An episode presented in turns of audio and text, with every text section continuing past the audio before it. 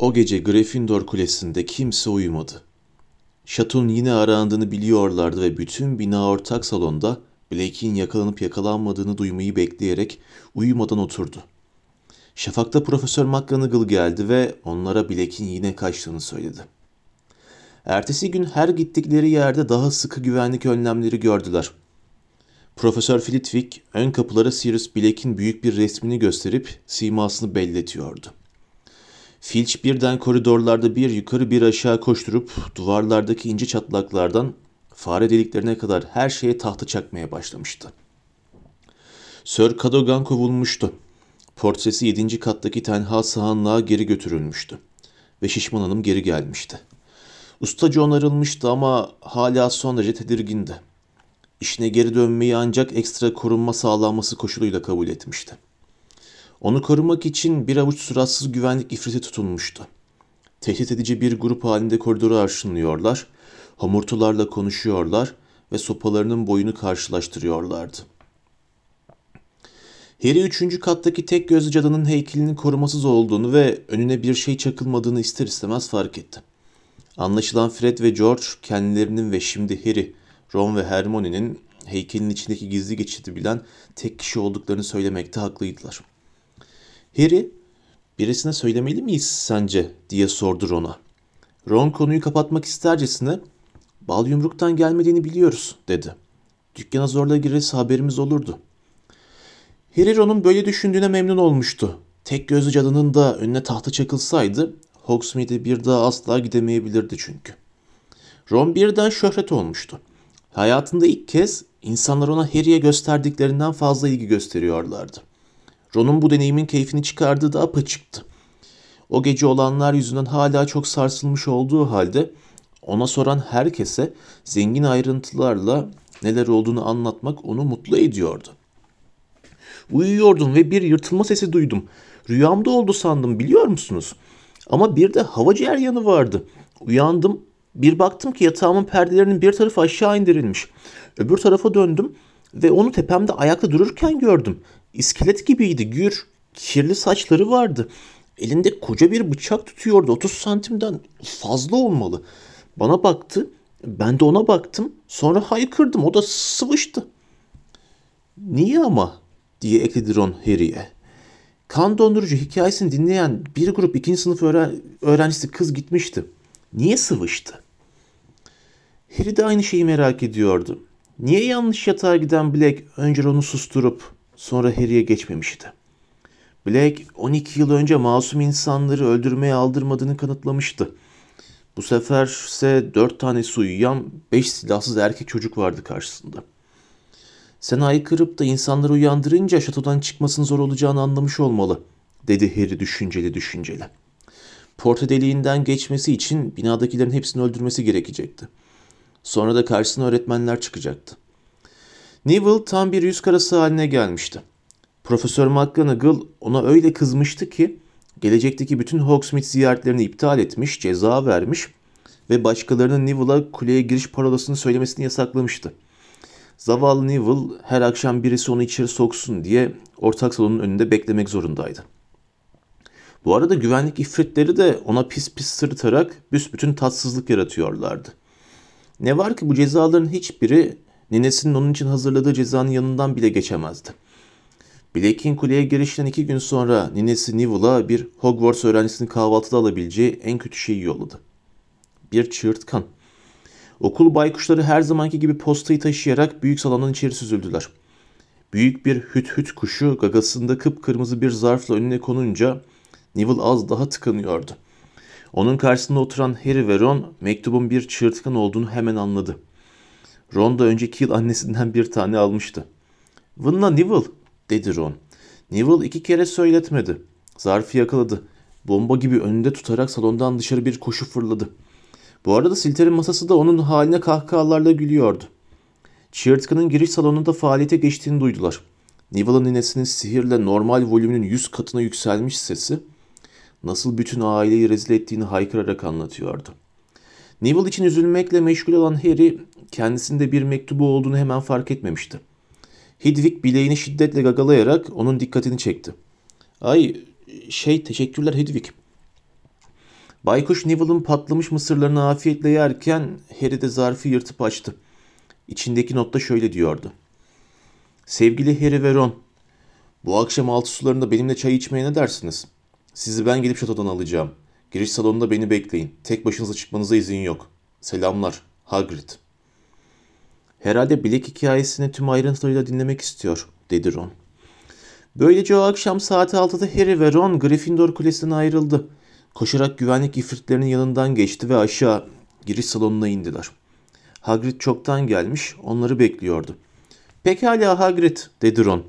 Sanırım cumartesi gecesi olup biten her şeyi dinlemek istiyorsun ha? Hepsini duydum bile, dedi Hagrid.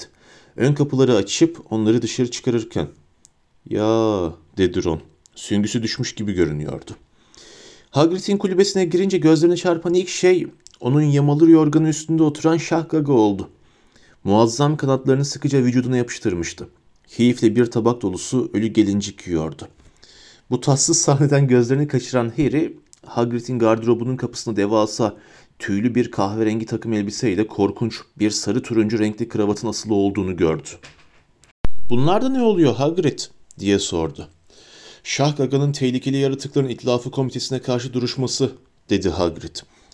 Bu cuma onunla ben birlikte Londra'ya gidiyoruz. Hızır otobüste iki yere ayırttım. Harry berbat bir suçluluk duygusuyla sarsıldı. Şah Gaga'nın duruşmasının bu kadar yakın olduğunu tamamen unutmuştu. Ron'un yüzündeki huzursuz ifadeye bakılırsa o da aynı durumdaydı. Şah Gaga'nın savunmasını hazırlamasına yardımcı olma konusundaki sözlerini de unutmuşlardı. Ateş okunun gelişi başka her şeyi akıllarından silmişti. Hagrid onlara çay koydu. Bir tabak bet çöreği ikram etti. Ama kabul etmeyecek kadar akılları vardı. Daha önce Hagrid'in yemekleri konusunda hayli deneyim edinmişlerdi. Hagrid ortalarına oturup ona yakışmayacak kadar ciddi bir, bir görünüme bürünerek ''İkinizle bir şey konuşacağım.'' dedi. ''Nedir?'' diye sordu Harry. ''Hermione.'' ''Ona ne olmuş?'' dedi Ron. ''Kafasını yiyecek, o olmuş. Noel'den beri sık sık bana geliyor. Kendini yalnız hissediyor. Önce ateş oku yüzünden onunla konuşmadınız. Şimdi konuşmuyorsunuz çünkü kedisi Skibbers'ı yedi diye lafa atladı Ron öfkeyle. Çünkü kedisi bütün kediler gibi davrandı diye devam etti Hagrid inatla. Bayağı bir ağladı burada. Anlıyorsunuz ya kötü günler geçiriyor. Becereceğinden fazlasına yüklendi. Bana sorarsanız onca şeyi yapmaya çalışıyor. Yine de Şah Gaga'nın duruşması için bana yardım edecek zamanı buldu ha? Bana çok iyi bazı şeyler buldu.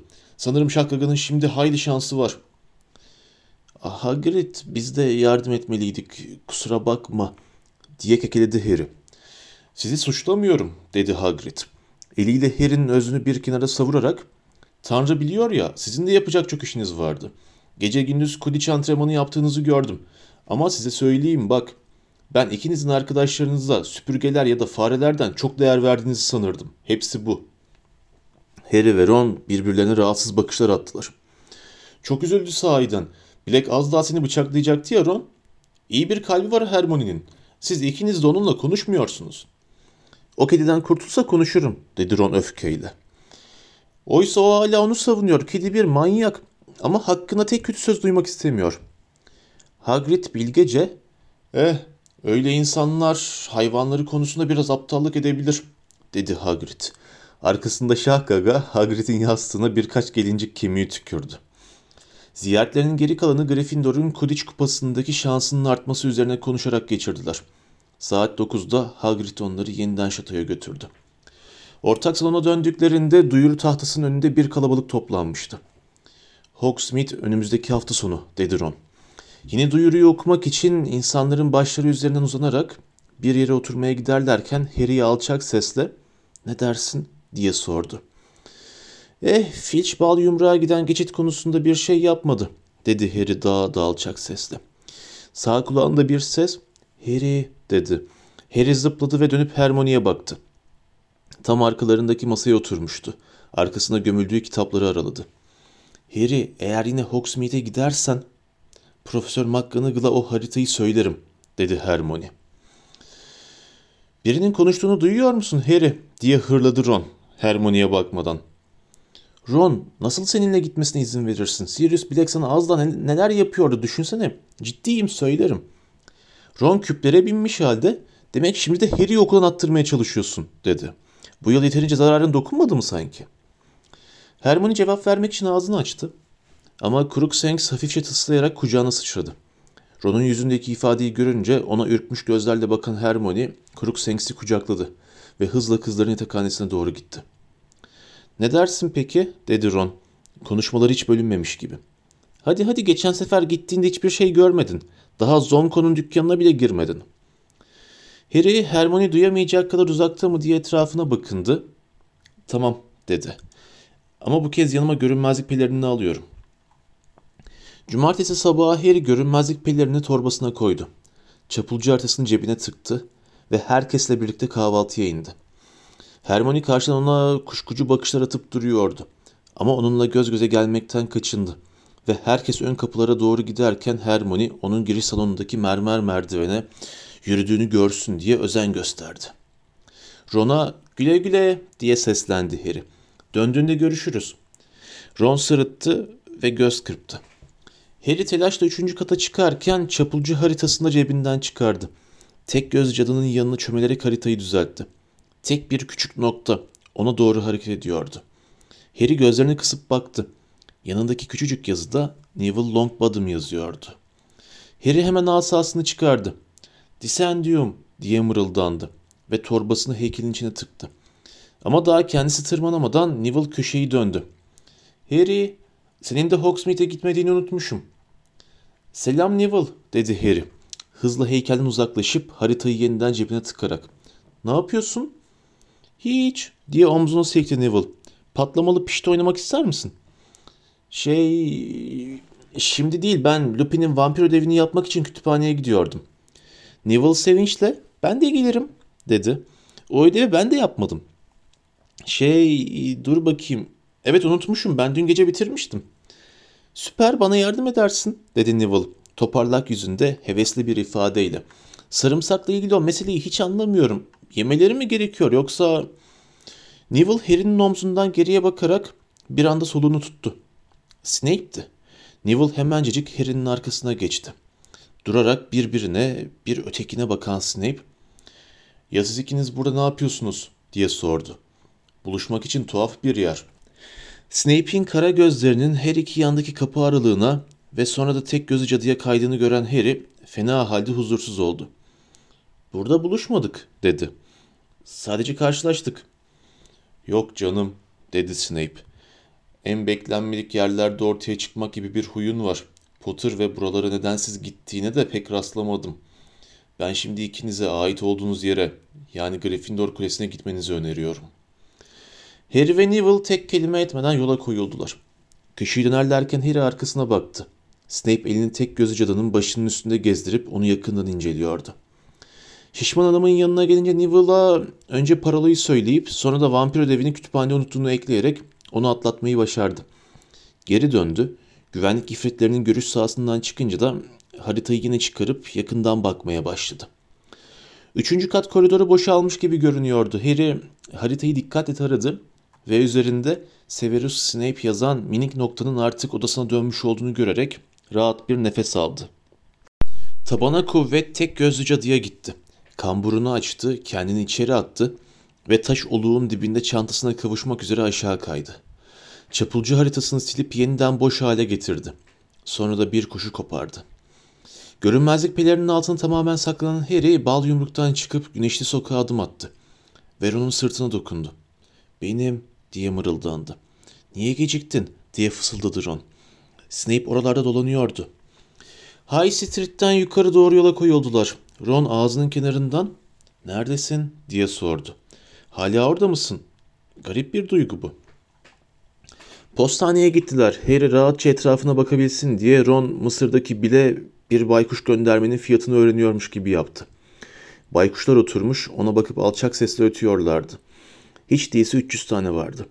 Büyük gri baykuşlardan mini mini ozan baykuşlarına sadece yerel teslimat kadar.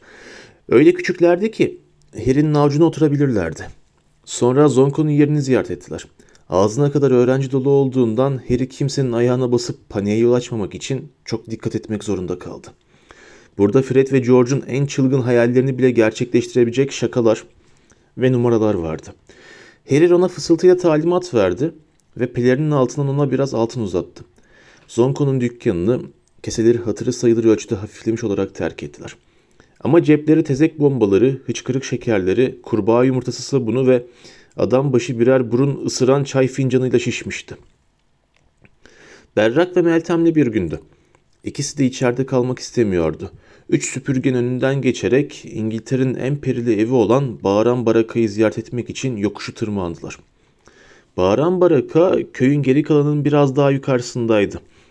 Üzerlerine tahta çakılmış pencereleri ve bitkilerle sarılı rutubetli bahçesiyle gün ışığında bile biraz tekinsiz görünüyordu. Çite dayanıp binaya bakarlarken Ron, Hogwarts hayaletleri bile buradan kaçınır, dedi. Neredeyse kafasız Nick'e sordum. Burada çok hoyrat yaratıkların yaşadığını söylüyor. Kimse içeri giremiyor. Fred ve George ne de elbette. Ama bütün girişler kapatılmış. Yokuşa tırmandıktan sonra Harry sıcak bastı diye tam birkaç dakikalığına pelerini çıkarmayı düşünüyordu ki yakında bir yerden sesler duydu. Birileri tepenin öbür yanından eve doğru tırmanıyordu. Biraz sonra hemen ardında Krebi ve Goyle'la Malfoy göründü. Konuşan oydu. Her an babamdan bir baykuş gelebilir. Onlara kolumun durumunu anlatmak için duruşmaya gitmesi gerekti. Nasıl üç ay kullanamadığımı falan. Krebi ve Goyle kıs kıs güldü. O koca kıllı moronun kendisini savunmasını duymak isterdim gerçekten. Hiç zararlı değil doğru söylüyorum. O hipogrife ölmüş gözüyle bakabilirsiniz. Malfoy birden Ron'u gördü. Solgun yüzü hain bir sırtışla aydınlandı. Ne yapıyorsun Weasley? Malfoy Ron'un arkasındaki yıkık dökük eve baktı. Herhalde burada oturmak çok hoşuna giderdi değil mi Weasley? Kendi yatak odan olsun diye hayal mi kuruyordun? Duydum ki bütün ailen tek bir odada yatıyormuş doğru mu? Harry Malfoy'un üzerine atlamasın diye Ron'un cübbesine arkadan yapıştı. Kulağına onu bana bırak diye fısıldadı. Kaçırılmayacak kadar iyi bir fırsattı bu. Harry sessizce Malbo, Malfoy, Krebi ve Goyle'un arkasına süzüldü. Eğilip yoldan bir avuç dolusu çamur aldı. Malfoy Ron'a biz de tam dostun Hagrid'den söz ediyorduk dedi. Tehlikeli hayvanların itlafı komitesi neler söylediğini hayal etmeye çalışıyorduk. Sence ağlar mı o hipogrifin boynunu? Şap! Çamur ona çarpınca Malfoy'un başı öne doğru savruldu. Gümüşi sarı saçları bir anda vıcık vıcık olmuştu. Neler oluyor derken Ron bir gülmeye başladı ki düşmemek için çite tutunmak zorunda kaldı. Malfoy, Krebi ve Goyle aptal aptal oldukları yerde dönüp deli gibi etraflarına baktılar. Malfoy saçını temizlemeye çalışıyordu. O da neydi kim yaptı? Ron hava durumu hakkında fikir beyan eden birinin havasıyla burası da çok perili değil mi dedi. Krabi ve Gol korkmuş görünüyordu. Gelişmiş adaleleri hayaletlere karşı fayda etmiyordu. Malfoy çılgınca bomboş araziye bakınıyordu. Harry yol, yol boyunca sinsice ilerledi. Orada balçık gibi bir su birikintisinde pis kokulu yeşil bir çamur vardı. Şapırt diye onların üstüne attı yine. Bu sefer Krebi ve Goyle da nasibini aldı üstelik. Goyle olduğu yerde öfkeli zıplayarak çamuru küçük, cansız gözlerinden çıkarmaya çalıştı. Malfoy yüzünü silip Harry'nin olduğu yerin yarım metre kadar soluna bakarak oradan geldi dedi. Krebi uzun kollarını zombi gibi öne uzatmış, körlemesine ileri yürüdü. Harry onun arkasına geçti. Bir sopa alıp Krebi'nin sırtına fırlattı. O kimin attığını görmek için havada bir tür bale dönüşü yaparken de sessiz bir kahkahayla iki büklüm oldu. Krebi orada o gördüğü tek kişi olan Ron'a doğru hamle yaptı. Ama Harry bacağını uzattı. Krebi senledi ve kocaman düz taban ayağı Harry'nin pelerin eteğine takıldı. Harry pelerinin şiddetle çekildiğini hissetti ve pelerin yüzünden kaydı. Malfoy bir an ona baka kaldı. Ay diye feryat etti. Eliyle Harry'nin başını göstererek sonra geri döndü. Tepeden aşağı son sürat koştu. Krabi ve Goyle da onu izledi. Harry pelerini tekrar başının üstüne çekti. Ama olanlar olmuştu artık. Harry dedi Ron. Öne doğru sendeleyerek yürüyüp Harry'nin gözden kaybolduğu noktaya çaresizce bakarak. Kaçsan iyi olur Malfoy birilerine söylerse en iyisi şat sen şatoya dön hemen.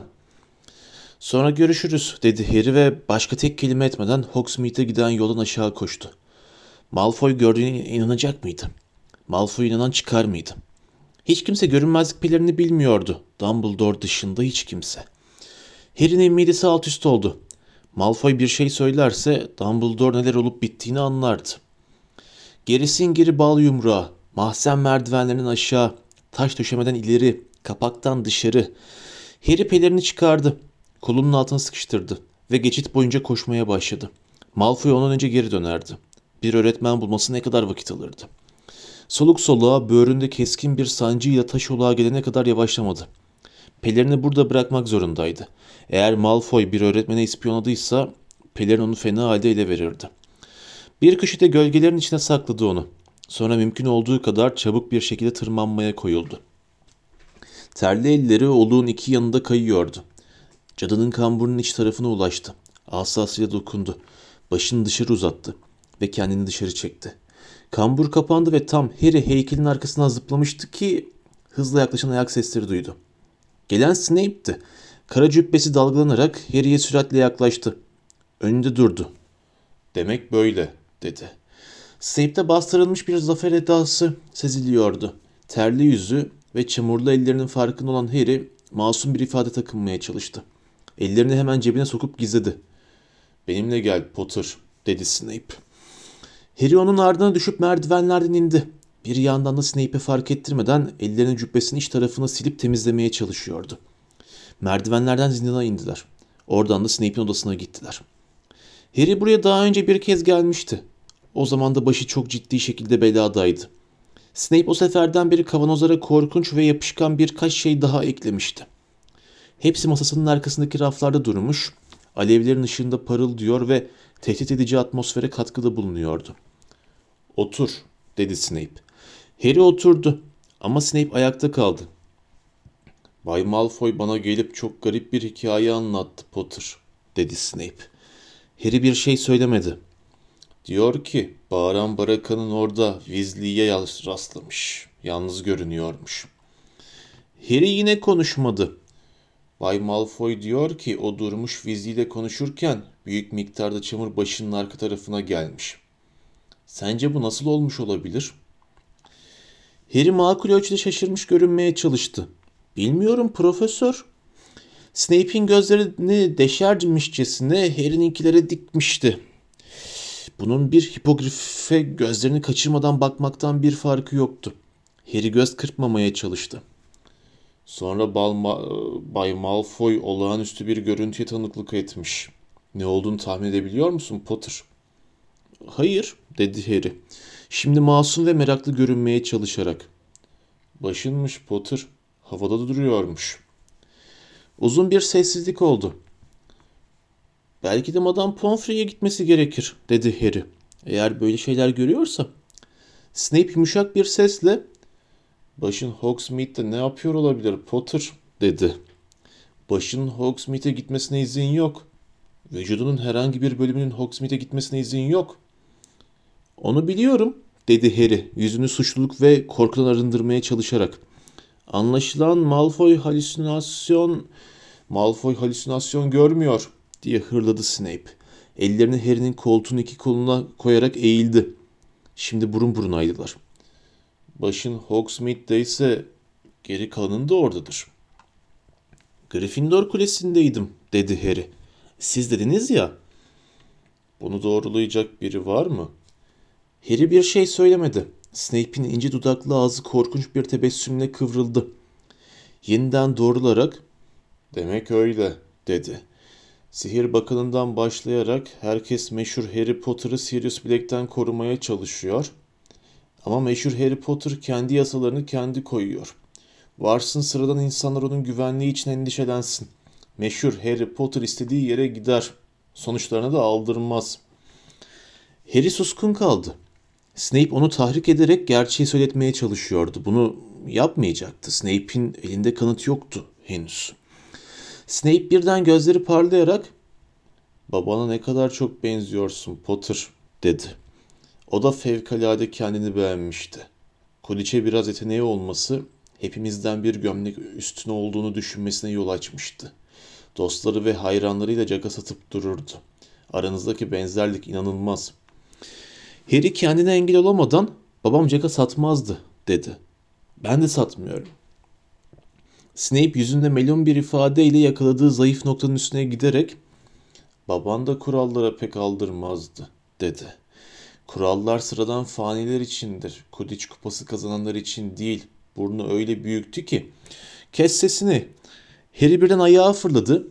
Private Drive'daki son gecesinden beri hissetmediği çılgınca bir hiddet her yanını kaplamıştı. Snape'in yüzünün kas katı kesilmesine, kara gözlerin tehlikeli bir şekilde parlamasını aldırmıyordu. Bana ne dedin Potter? Harry, babamı rahat bırakıp sesinizi kesmenizi söyledim diye haykırdı. Gerçeği biliyorum tamam mı? Sizin hayatınızı kurtardı. Dumbledore bana söyledi. Babam olmasa şu anda burada bile olmayabilirdiniz. Snape'in sarımsı teni ekşi süt rengine dönüşmüştü. Peki ya müdür sana babanın hayatımı hangi koşullar altında kurtardığını da söyledi mi? diye fısıldadı. Yoksa bu ayrıntıların kıymetli Potter'ın nazik kulakları için pek nahoş olacağını mı düşündü? Harry dudağını ısırdı. Ne olduğunu bilmiyordu. Bunu belli etmek de istemiyordu ama Snape gerçeği tahmin etmişti. Yüzünde korkunç, çarpık bir gülümsemeyle ''Baban hakkında yanlış bir fikir edinmenden nefret ederdim, Potter.'' dedi. ''Şanlı bir kahramanlık hikayesi mi hayal ediyordun? Öyleyse ben hemen bunu düzelteyim. Aziz'den farksız baban ve arkadaşları bana çok eğlenceli bir şaka yaptılar. Eğer baban son anda tırsmamış olsaydı bu şaka benim canıma mal olabilirdi. Yaptığının cesurca bir yanı yok. Benimkine olduğu kadar kendi canını da kurtarıyordu. Şakaları başarıya ulaşsaydı Hogwarts'tan atılırdı. Snape'in çarpık, sarımsı dişleri ortaya çıkmıştı. Ceplerini boşalt, Potter, dedi tükürürcesine. Harry kıpırdamadı, kulakları zonkluyordu. Ceplerini boşalt, yoksa dost doğru müdüre gidiyoruz. Boşalt onları, Potter, Korkudan buz kesmiş olan Harry yavaşça Zonko'nun şakaları torbasıyla çapulcu haritasını cebinden çıkardı. Snape Zonko'nun torbasını aldı. Ron verdi onları bana, dedi Harry. Bir yandan da o Snape'e rastlamadan önce Ron'u uyarma fırsatı bulmak için dua ediyordu. O geçen sefer onları Hogsmeade'den getirdi. Sahi mi? Ve o günden beri yanında taşıyorsun ha? Ne kadar dokunaklı. Peki ya bu ne?'' Snape haritayı eline almıştı. Harry kayıtsız bir ifade takınmak için var gücüyle çabaladı. Yedek parşömen kağıdı diye omzunu silkti. Snape gözleri Harry'de haritayı evirip çevirdi. Bu kadar eski bir parşömen kağıdına ihtiyacın olamaz değil mi? dedi. Niye atmıyorum ki bunu? Eli ateşe doğru hareketlendi. Hayır hayır dedi Harry hemen. Demek öyle dedi Snape. Uzun burnunun kanatları titredi. Bu da Bay Weasley'den gelmiş bir başka değerli hediye mi yoksa ya da başka bir şey? Bir mektup belki görünmez mürekkeple yazılmış bir mektup ya da ruh yanından geçmeden Hogsmeade'e gitmek için bir talimat. Harry gözlerini kırptı Snape'in gözleri ışıldadı. Bakalım bakalım diye mırıldandı. Asasını çıkarıp haritayı masasının üstüne düzelterek yaydı. Sırrını açığa vur dedi. Asasıyla parşömene dokunarak. Hiçbir şey olmadı. Harry ellerinin titremesini önlemek için yumruklarını sıktı. Göster kendini dedi Snape haritaya sertçe vurarak. Harita bomboş duruyordu. Harry derin derin soluk alıp sakin kalmaya çalışıyordu. Profesör Severus Snape bu okulun hocası. Sana sakladığım bilgiyi vermeni emrediyor, dedi Snape asasıyla haritaya vurarak. Sanki görünmez bir el üzerinde yazıyormuş gibi haritanın pürüzsüz yüzeyinde kelimeler belirdi. Bay Aylak Profesör Snape'e selamlarını sunar ve anormal derecede büyük burnunu başkalarının içine sokmamasını rica eder. Snape dondu kaldı. Harry nutku tutulmuş halde mesaja bakıyordu. Ama harita bununla kalmadı. İlkinin altında başka yazılar da beliriyordu. Bay Çatalak, Bay Aylak'a katılmakla kalmayıp Profesör Snape'in çirkin bir rezil olduğunu eklemek ister. Durum o kadar ciddi olmasa çok komik olurdu aslında. Üstelik dahası da vardı. Bay Patiayak böyle bir budalanın profesör olabilmesine nasıl hayret ettiğini belirtmek ister. Harry dehşet içinde gözlerini yumdu. Onları yeniden açtığında harita son sözünü söylemişti. Bay Kıl Kuyruk Profesör Snape'e iyi günler diler ve saçını yıkamasını salık verir. Pis herif. Harry darbenin inmesini bekledi.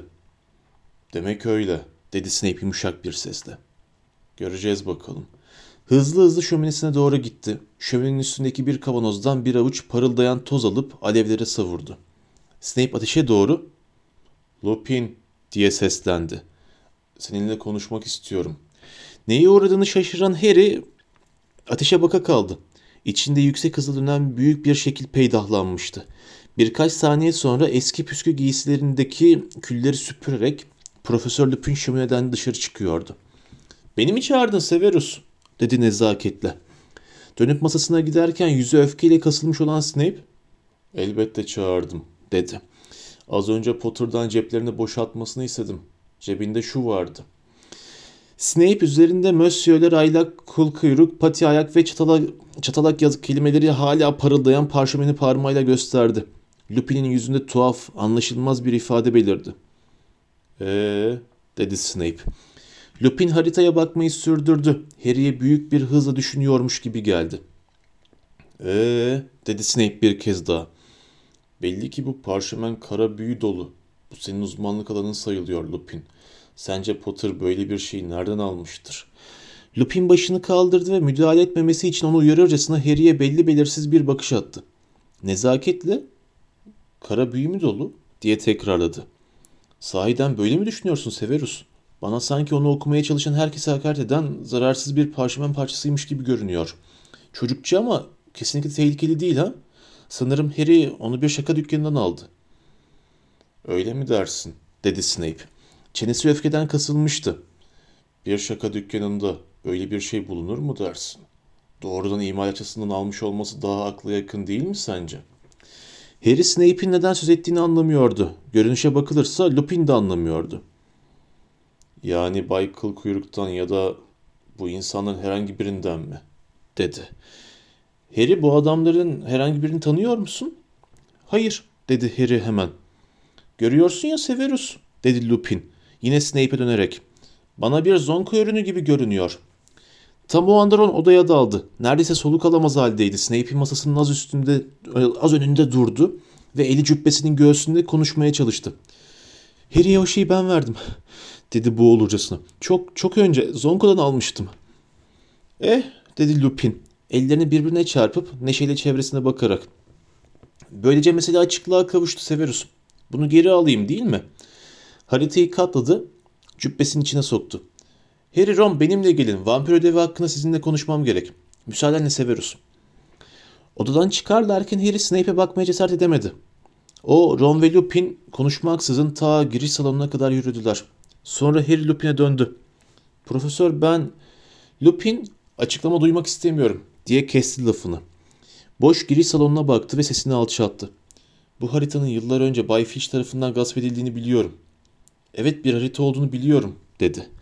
Harry ve Ron şaşkın şaşkın bakınca sizin elinize nasıl düştüğünü bilmiyorum. Ama onu teslim etme işinize hayret ediyorum. Özellikle bir öğrencinin şatoda bir takım bilgiler bırakmasından sonra neler olduğunu düşünecek olursanız. Ve bunu sana geri veremem Harry. Harry bunu bekliyordu ve bazı açıklamalar duyma öylesine hevesliydi ki itiraz etmedi. Snape neden bunu imalatçılarından aldığımı sandı? Çünkü Lupin durakladı çünkü bu haritayı yapanlar seni kandırıp okul dışına çıkarmayı isterdi. Bunu son derece eğlenceli bulurlardı. Etkilenen Harry, onları tanıyor musunuz diye sordu. Karşılaşmıştık dedi Lupin kısaca. Harry'e eskiden olduğundan çok daha büyük bir ciddiyetle bakıyordu. Benden bir daha paçanın kurtarmamı bekleme Harry. Sirius Blake'i ciddiye almanı sağlayamadım. Ama ruh emiciler yanına yaklaştığını duyduklarının senin üzerine daha büyük bir etki bırakmasını beklerdim.'' Annenle baban sen hayatta kalasın diye canlarını verdiler Harry. Onlara borcunu böyle mi ödüyorsun? Bir torba dolusu sihirli şaka fedakarlıklarını hiçe sayarak mı? Uzaklaştı. Harry şimdi kendini Snape'in odasında olduğundan çok daha berbat hissediyordu. Ron'la ikisi yavaş yavaş mermer merdivenleri tırmandı. Harry tek gözlü cadının yanından geçerken görünmezlik pelerini hatırladı. Hala orada. Aşağıda duruyordu. Ama Harry'nin gidip onu alacak cesareti yoktu. Ron birden benim kabahatim dedi. Seni gitmeye ben ikna ettim. Lupin haklı. Aptalca bir şeydi. Yapmamalıydık. Ron sustu. Güvenlik ifritlerinin devreye gezdiği koridora gelmişlerdi. Ve Hermione onlara doğru yürüyordu. Harry onun yüzüne bakar bakmaz Hermione'nin olanları duyduğunu anladı. Yüreği ağzına geldi. Profesör McGonagall'a söylemiş miydi acaba? Hermione önlerine durunca Ron zalim bir sesle ''Söylemiştim size demek için mi geldin?'' dedi. ''Yoksa az önce bizi ihbar mı ettin?'' ''Hayır'' dedi Hermione. Elinde bir mektup tutuyordu. Dudakları titriyordu. ''Sadece bilmeniz gerektiğini düşündüm. Hagrid davayı kaybetti. Şaklaga öldürülecek.''